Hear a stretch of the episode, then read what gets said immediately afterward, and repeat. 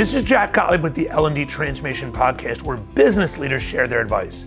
It's five questions in nine minutes because talent development needs to create value and generate results quickly that balance immediate needs and long-term transformation. So let's get to it. In a few sentences, please tell us who you are and what you do. So I'm Jay Fortuna. I'm the Vice President of Learning and Organizational Development at GoHealth.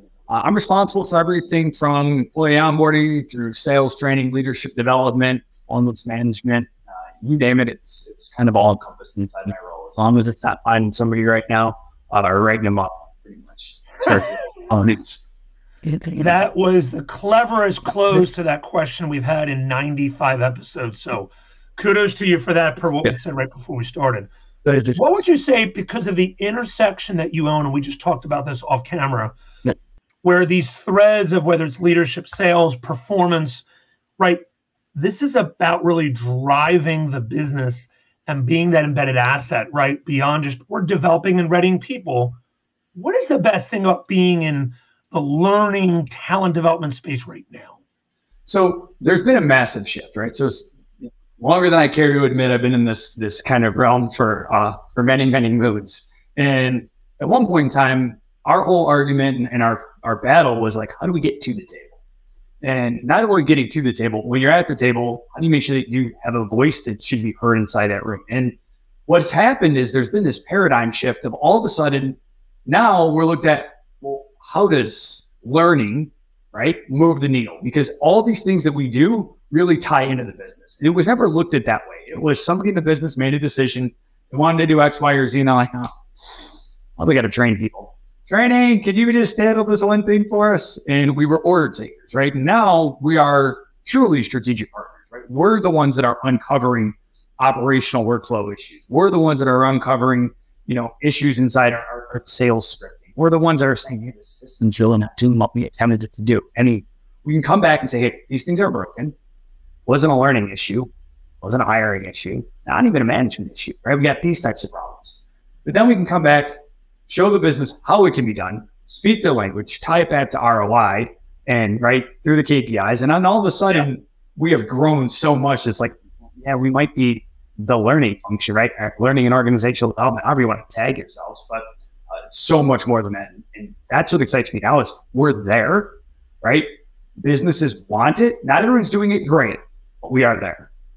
That's a, that's a really, it's a great point of view, right? Because whether it's strategy, global expansion, um, new product, drug, service, SaaS, all go to market, evolution, innovation, all aspects of business. There's learning, there's development, there's managing change. How do we really intersect that with all the dynamics of past and performance of people, cultural needs? The intersection of that is we got to learn and grow around that because it's not a fixed point. And I love the way you just kind of alluded to that as we're embedded. It's needed. We're not doing all great, but there's still a huge ceiling, right, to kind of reach for. Absolutely. A lot of executives, I think, are coming around to this, right? But still probably grapple or struggle with. This is more. I always like to say, L and D, talent development, OD, like you alluded to, it's, it's all an amalgamation. Is more a watermark to the org chart than a fixed point if thought of properly, right? So most executives agree there there will continue to be shifts. Some it's still kind of understanding what that means.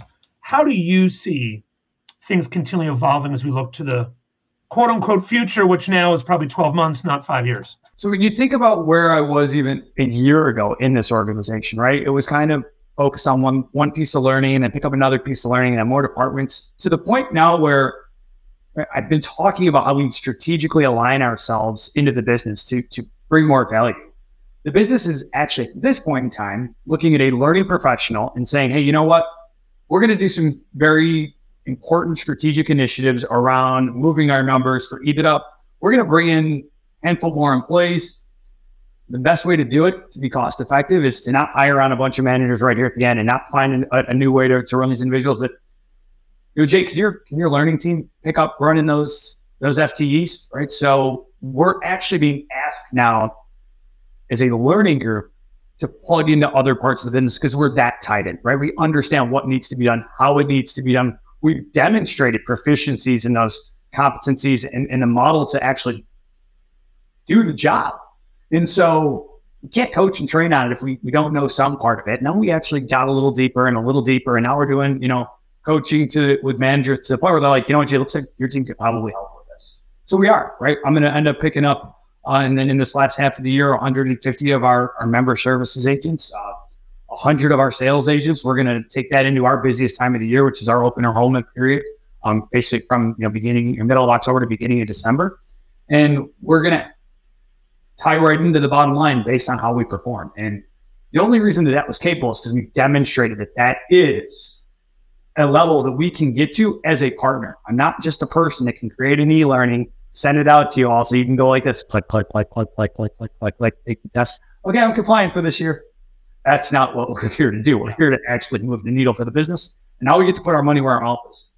With all with all the new technology and, and everything is great, we, we are now on this hyper growth path in, in yeah. our space at least. And I, I've been watching this shift and I'm excited for the shift. And the reason I know it's kind of happening already is we are taking on more, right? So before it used to just be a training component, right? It was kind of this little box, like you said, it was a watermark we need to have it. It's nice to have. We'll do some compliance training or, you know, maybe when we're just not wanting to do it, they'll take care of it. But now, as we go through this, it truly is turning into more of an entire employee life cycle component around the development itself. It is turning into, right, for myself, I have an enablement function, right? Sales enablement sits underneath me. I have performance management. Right? I know some of my colleagues and peers have talent acquisition. Right? There's all these other components kind of fall into it. And then as we think through it, when we're getting into these conversations and, and how I know that the needle's starting to move is like an individual like me, we sit down every year, we're going to work on our, our annual operating plan. We're baking in what it is we think our team can do from an ROI standpoint to meet the EBITDA numbers, right? So this past year, we sat down, we're like, all right, here's where we're at. Learning what efficiencies are you coming up with? What are we going to do differently? What have you uncovered? How do we do this? And how do you think that you're going to contribute to this bottom line in this area. And so not even just the old P&L model, right? Where everyone's like, oh, we're always the L on the balance sheet. It's not even that. It's evolved past that already to a point where it's like, how are you going to look at the business with us to help us figure out where you can plug in and do these things? And then they ask the question, and then you know you're coming back and you're going throughout your year, and you're finding spots to come back and say, you know what, actually, we have an opportunity in this area, right? We can actually change this, the, the way that we're looking at this problem. It's going to do X, Y, Z. You know, and I in the learning space. Like the, the end game is like, yeah, yeah, I get it. I have to train people on how to do that. But let's fix this. And, and you're starting to be part of the business, right? And the, the way that I've been looking at, I, I talk to my peers about is I'm an expert in our business who also happens to be an expert in learning, right? I just also know how to do adult learning theory and put stuff together and, do all that. But like, that's the end, right? That's the, that's the means to my end. My end is I'm an executive in our organization who needs to know how the business runs and operates and speak the language, understand the financials, all the stuff that goes into play with that. So we're there, right? We're there is a need because everyone all of a sudden went like, oh wow, everything's really bad. We went virtual. We, you know, we, everybody went virtual. We don't know how to to, to reach people or train anybody. Okay, great. So training got brought in. Then we got brought in. That was our opportunity to go, great. So let's talk about how we're going to fix all these other things that we already know are going on. And a lot of organizations took advantage of that. And the ones who haven't yet, the opportunity is there. The opportunity is there to jump in and start saying, hey, look, let me let me show you how we're going to move the needle. Let me talk business with you. And then in the end, like learning will be the way that we support it. But here's some things that we can start doing. I love that. A couple of things you said that really struck me. I say the same thing in my executive career. I'm a business leader that happens to. And that's that's a driving component, but it's not the sole source. Because it's about capability building for the business. How does it activate value creation for our markets and clients? And certainly, if innovations in play, how we continue to anticipate and, and leapfrog where things are either in what we do, how we do it, overall, better mousetrap, whatever it might be. But I'm embedded with that to drive that. And yes, part of that will be, as you said, get readying the capability of our business through the teams and people that we have while ensuring they take ownership of that path, not just engaged in learning. So it's yeah. both ends from the executive side and the people side. This isn't just about a program. It's not about, you, you jokingly said, just setting up another compliance class, right?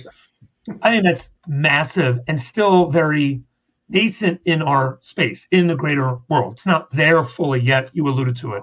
Yeah. What guidance or advice would you share with others who, in some ways, are either embarking on this, Jay, or kind of recognizing this but can't really concretely maybe pull together because we there's a lot of L&D talent functions, globally speaking, that are valued, but not strategically hardwired in where the last part you mentioned, which I call the positive Trojan horse. You brought us in a train. Now we're going to open up the horse. We're not going to hurt anybody, but we're going to now fully kind of embed ourselves in. What guidance would you give others, you know, kind of on that journey, whether it's thinking about it or like we need to do this? You're going to have opportunities, right? Opportunities will present themselves to not take the learning first approach. And right, your your Trojan horse analogy is absolutely perfect because right, we're there, we're going to get in the conversation. We start talking the business language, right? Where where's the the financials at right now, right? And every quarter we're doing readouts and all the other stuff we should be doing with the business. You're in the room, hopefully. And if you're not in the room, it's finding the ways to get in there. If you're really not involved in the conversation yet, being able to talk to somebody about, hey, you know what, I've been looking at the balance sheet, I've been looking at the uh, you know the revenue numbers and the forecast. Like, I think there might be some opportunities in these areas. You know, what are we doing? Getting them to understand that you do know the business. So the first thing I'll say is, are your business? If you don't know your business in and out, can't have these conversations in a meaningful way, right? You're you're going to go in and you're going to want to say a couple things, and all of a sudden you're going to be like, all right, well, and the way we can do it is I'm going to build this really cool, robust program that's going to be four months, and you know, you've lost it. It's already over, right? As learning professionals, we love that. We love the big, robust learning program that take forever. We got all these things we're going to track. The business just hears, I don't understand what that means to us. So we're coming in and simplifying, saying, hey, we're looking at this, I'm seeing the bottom line thing. It's not. Now we're going to move on to thoughts on this one, be part of the conversation. A couple of things that I think that are driving that are X, Y, and Z, but speak the language, know the KPIs, know how you're going to move the ROI, know how you're going to track it all. Then saying they're going to, the next question is going to go, well, how do you suggest we get there? Well, we're going to do these things and always lead with the changes that need to happen before the development, right? So there's going to be top down things that have to happen, right? You're going to need buy in from that table. You're going to need buy in, you know, to either support it so that we can, you know, put some teeth in it uh, or you're going to need some dollars to yeah. change technology your software. So get the buy-in around that, and then say, well, and you know, the last thing is we'll just make sure that we have the development components wrapped around it, so we can get the change management out there. We can have everybody support it. We'll track them in these time frames. We'll know really quickly whether or not it's working. We have to pivot. How do we pivot? And so know that we can do one thing as a learning and development, you know, community. It's take what it is we do, put it to the side, learn the business, speak the language, then take what we have, pile it on, kind of wrap it all up from that standpoint. If a salesperson only came in, never talked about revenue, revenue, revenue, revenue, revenue, they're treated just like that's all they know is revenue, revenue, revenue, revenue, revenue. Yeah. Right? IT person comes in and says system, system, system, system, systems. They're only viewed as their component. We are the one group that truly looks at every piece of the business and should have that full picture and can talk to the IT to the revenue, to the process, all those components. So do that. Take that hat, put it on, right? Think like a, you know, CEO, but think COO. Own the business and have your part of the business support.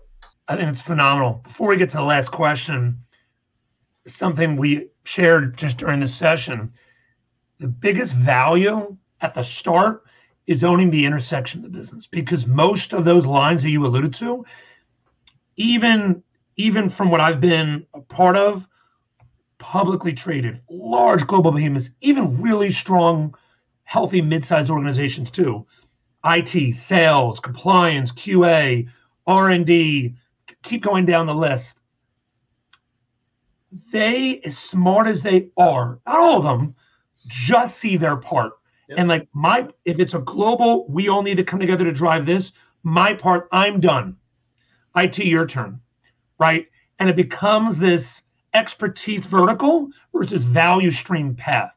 right? It's not about workflow; it's about value streams. And your point is well, what so well needed for people to hear on this on this session. You want a seat at people's table, and you want a permanent seat. You want them to have a seat at your table. Your table is an intersection point. Properly listening, properly understanding, properly aligning, and seeing not only the threads of connective tissue that says this is how it flows, but those unknown hidden gaps that's IT. You are standing up Power BI and new systems and structure. But how are we going to enable people to make better decisions beyond just new software? That is also conflicting with our other rollouts and priorities, and people are feeling overwhelmed. And while you're done, it's not enabling people because we have these four other things that are, no one's owning that consistently. And your last point is key. So, in translation our last question, to really do that, what would you say, either in one or two mindsets, or just further crystallizing, which you did a great job of, but just I think we want to hit this home because it was great what you said, or one or two key, real critical competencies, mindsets or competencies. What is really critical for the L&D talent, executive, leader, professional to really have to learn in order to drive knowing the business to impacting the business? Mindsets or skills or competencies like pick. So the two big things that I've noticed that you know myself, my my team that you know works with me on all these different uh, initiatives is we do two things really well. Uh, the first thing is, and I'm kind of going to wrap this up in, in a few things. It's cool. It's partnership. It's communication. It's how do I actually build the relationships with those lines of business so that when we're in there, I can be the connective tissue right? Everybody kind of works together on a project, but if I'm the one that can be like, all right, so, you know, Tom is working with Wendy on this thing, and I can get the group to all of a sudden want to funnel through a project manager, which would essentially be the second skill that I would say, like, we have to do better than anyone, right? Because if we don't have, love it. If we don't see it all, it's almost impossible for us to do that effectively. And so our project management skills mixed with our ability to communicate and to be a partner, right? To actually build relationships. Those things allow us when we get into that room that we are the default of that person. It's not people looking around going, all right, well, who's going to take the lead on this one? We already know we're going to take the lead on it. We're the ones that are working through it. We're the ones tracking it. We're reporting out. We're kind of doing all this. Now, some organizations have a project management team. That's great. You're welcome. You know, if you're lucky enough to be one of those groups, how do you get that group to want to be adjacent to you throughout the whole process. And they may Love try that. to run it, but like when it's all said and done, someone needs to be able to be the voice to the people around this, not just the okay, I can I can go in and I can update our Monday board of how we moved along and where we're at with it and all that other stuff. Like, yeah, I get it. There's there's some bugs, but this is this is a much higher level. How do I make that happen? So yeah, we're not just moving a Gantt chart around. Not, not, exactly. not, just, exactly. not just a master in Asana or some other software. Yep. Jay, it was beyond a pleasure having you on. This this was not only timely, but we both know needed. Thank you so much for everything from both the strategic lens, but the pragmatic. Like this is what we got to get very granular in. It was awesome. Thank you, Jack. Obviously, you know, the podcast always is fantastic, right? And I really great people, tons of great insights. So thank you for what you've been. I know it's that means a lot. I appreciate it. This is Jack Gottlieb with the L and D Transformation Podcast. For more insights you obviously can subscribe to our channel over three seasons, almost 100 episodes, but also on Spotify, uh, LinkedIn, Apple, as well as Amazon. Jay, thank you so much.